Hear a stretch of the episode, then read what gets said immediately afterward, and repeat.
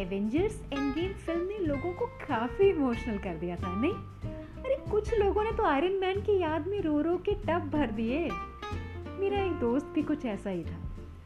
Iron man का इतना बड़ा वाला फ़ैन है वो कि लोहे की चीज़ें देखकर भी उसे आयरन मैन की याद आती है। तो अगर आप भी आयरन मैन के इतने बड़े वाले फ़ैन हैं तो बुक माई शो खोलिए, क्योंकि रॉबर्ट डाउनी जूनियर की नई फ़िल्म डॉक्टर डू लिटिल सिनेमा घरों में दस्तक दे चुकी है। और कहना पड़ेगा कि स्टीफन गैगन निर्देशित इस फ़िल्म में वो अपने पूरे फॉर्म में है।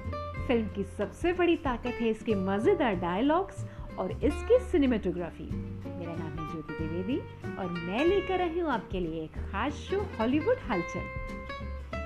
डू लिटिल दरअसल डॉक्टर डू लिटिल सीरीज़ की फ़िल्मों का रीबूट है।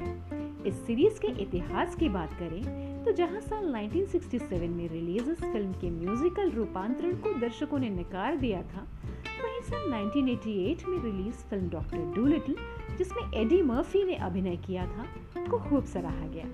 इसके बाद इस फ़िल्म की एक सीक्वल डॉक्टर डूलिटिल 2 और तीन spin offs doctor Dolittle 3 tail to the chief और मिलियन डॉलर मथ्स फ़िल्में भी रिलीज़ हुई थी।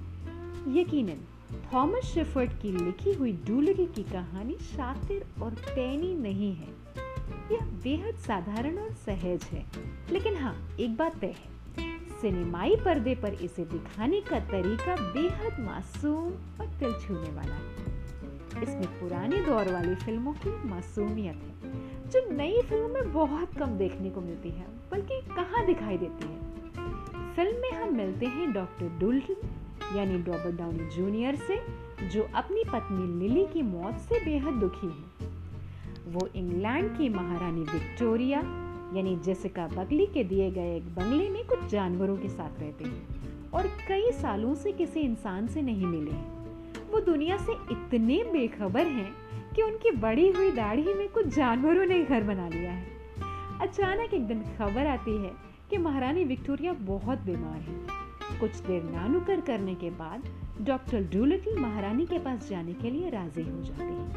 वहाँ एक्वेरियम में कैद एक ऑक्टोपस से बात करके उन्हें पता लगता है कि महारानी विक्टोरिया को जहर दिया गया है? पर आखिर किसने किया ऐसा?